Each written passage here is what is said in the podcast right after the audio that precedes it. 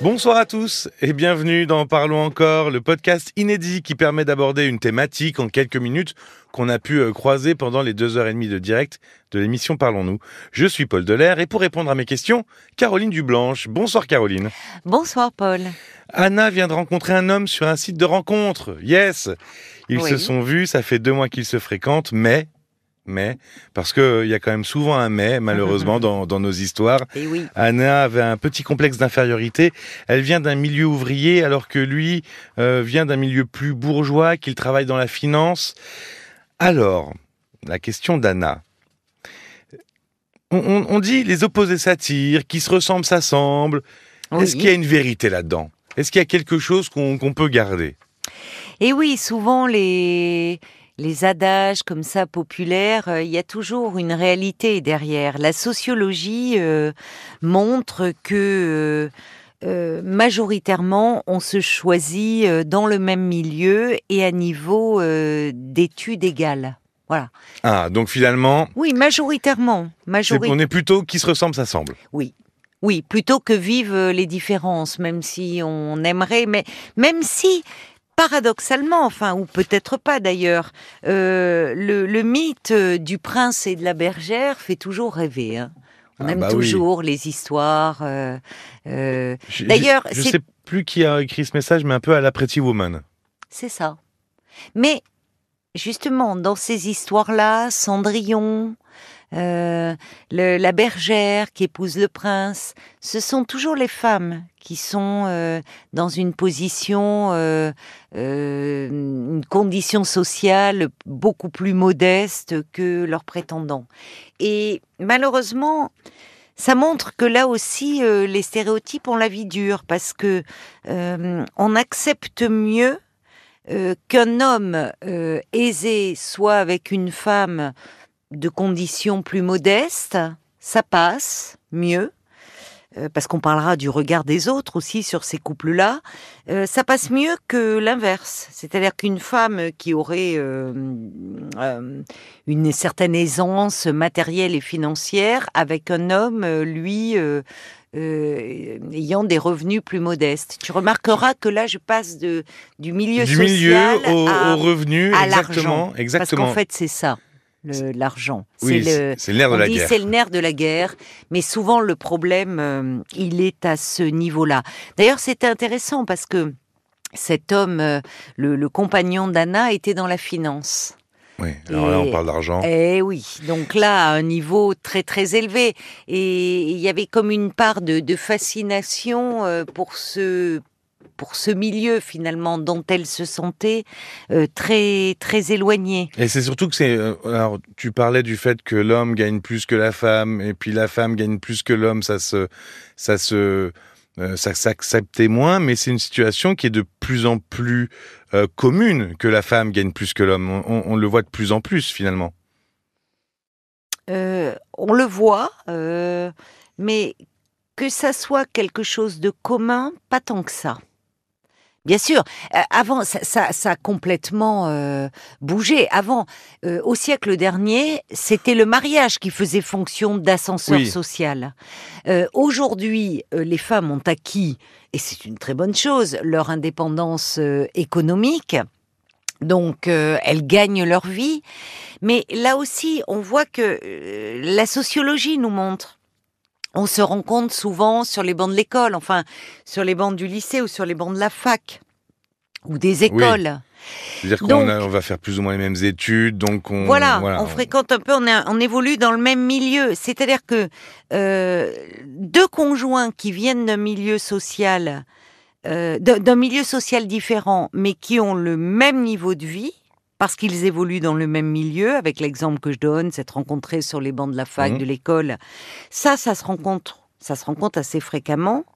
À l'inverse, ça reste toujours plus rare de rencontrer deux conjoints, deux milieux différents, et qui n'ont pas le même niveau de vie. C'est, c'est souvent l'argent qui est une nombreuse, euh, qui fait partie des sources de conflits, surtout quand les revenus euh, sont inégaux. L'argent et les enfants.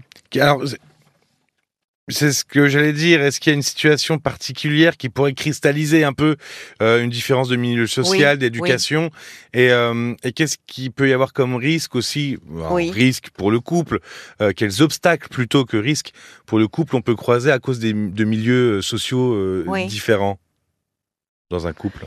Ben, c'est-à-dire euh, le fait de ne pas avoir reçu euh, la même éducation... Euh... Euh, les, les, les, les mêmes valeurs. Il y avait une publicité qui disait ça, on n'a pas les mêmes valeurs.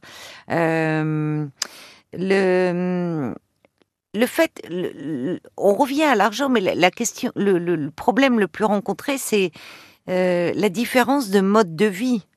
Quand on est avec un conjoint qui a un mode de vie qui est très au-dessus de nos moyens, Euh, ça, ça, ça peut poser problème. C'est-à-dire que dans les projets euh, de partir en week-end, euh, je ne sais pas où, de faire des vacances, des, oui, il y a un décalage. Euh, les, les, dans les loisirs. Oui, il y a un décalage qui peut euh, être difficile pour celui qui ne peut pas suivre et qui peut en, en ressentir... Euh, on éprouvait un sentiment d'infériorité.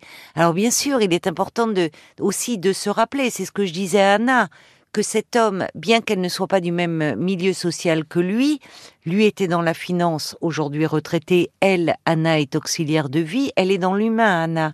Et il y a aussi... Euh, euh, elle lui a plu par ce qu'elle était, par sa personnalité, c'est-à-dire que ce qui, ce qui fait que cet homme est tombé sous son charme, c'est pas son milieu social.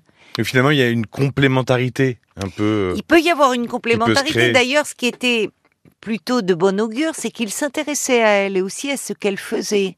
Peut-être, justement, il découvrait un univers qu'il connaissait peu. Mais là où je disais où ça peut poser problème, c'est souvent autour des, des enfants. Parce que l'éducation que l'on reçoit, ça détermine notre façon de penser, bien plus que l'argent que l'on gagne. Et ça, ça se voit euh, beaucoup, notamment quand il y a des enfants, au niveau de, des valeurs que l'on veut leur transmettre, de l'éducation euh, que l'on veut leur donner. Oui. Parce qu'on se base toujours inconsciemment sur l'éducation que l'on a reçue. Alors, oui, forcément. Au-delà du milieu social, c'est intéressant de dire là aussi d'un point de vue euh, alors plus sociologique et psychologique que de toute façon, on arrive tous... Euh, chaque euh, avec une, une histoire familiale différente, bien sûr, et une culture familiale différente. Quand bien même on, on serait issu du même milieu social, d'une famille à une autre, euh, il y a des, des valeurs qui diffèrent. Donc déjà, oui, et même d'une même culture. Euh, d'une même culture, oui, c'est ça. C'est-à-dire que, oui, chaque famille même, est différente. Quoi. Chaque famille est différente, a une culture qui lui est propre, et c'est parfois un choc des cultures que l'on rencontre, euh, qui s'affrontent autour de l'éducation à donner aux enfants, et ça peut là apparaître quand on n'a pas euh, les, les, la même, euh, quand on est issu d'un milieu social différent et qu'on n'a pas forcément les mêmes valeurs. Donc oui, là, c'est au-delà de l'argent, c'est vraiment ce moment-là où on peut oui. vraiment voir de, de grandes différences.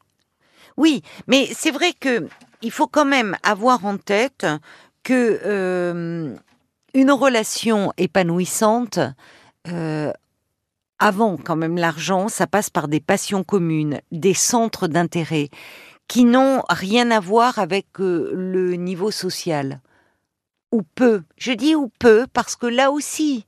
il ne faut pas se voiler la face. C'est-à-dire qu'au niveau des loisirs, ben oui, la, la, l'argent peut, donne, peut oui. ouvrir, peut donner lieu à des loisirs qu'on n'a pas forcément si on a des revenus plus modestes. C'est plus difficile de faire du catamaran difficile. Quand on, on est au SMIC. Exactement, oui. Ou du golf, ou euh, bon...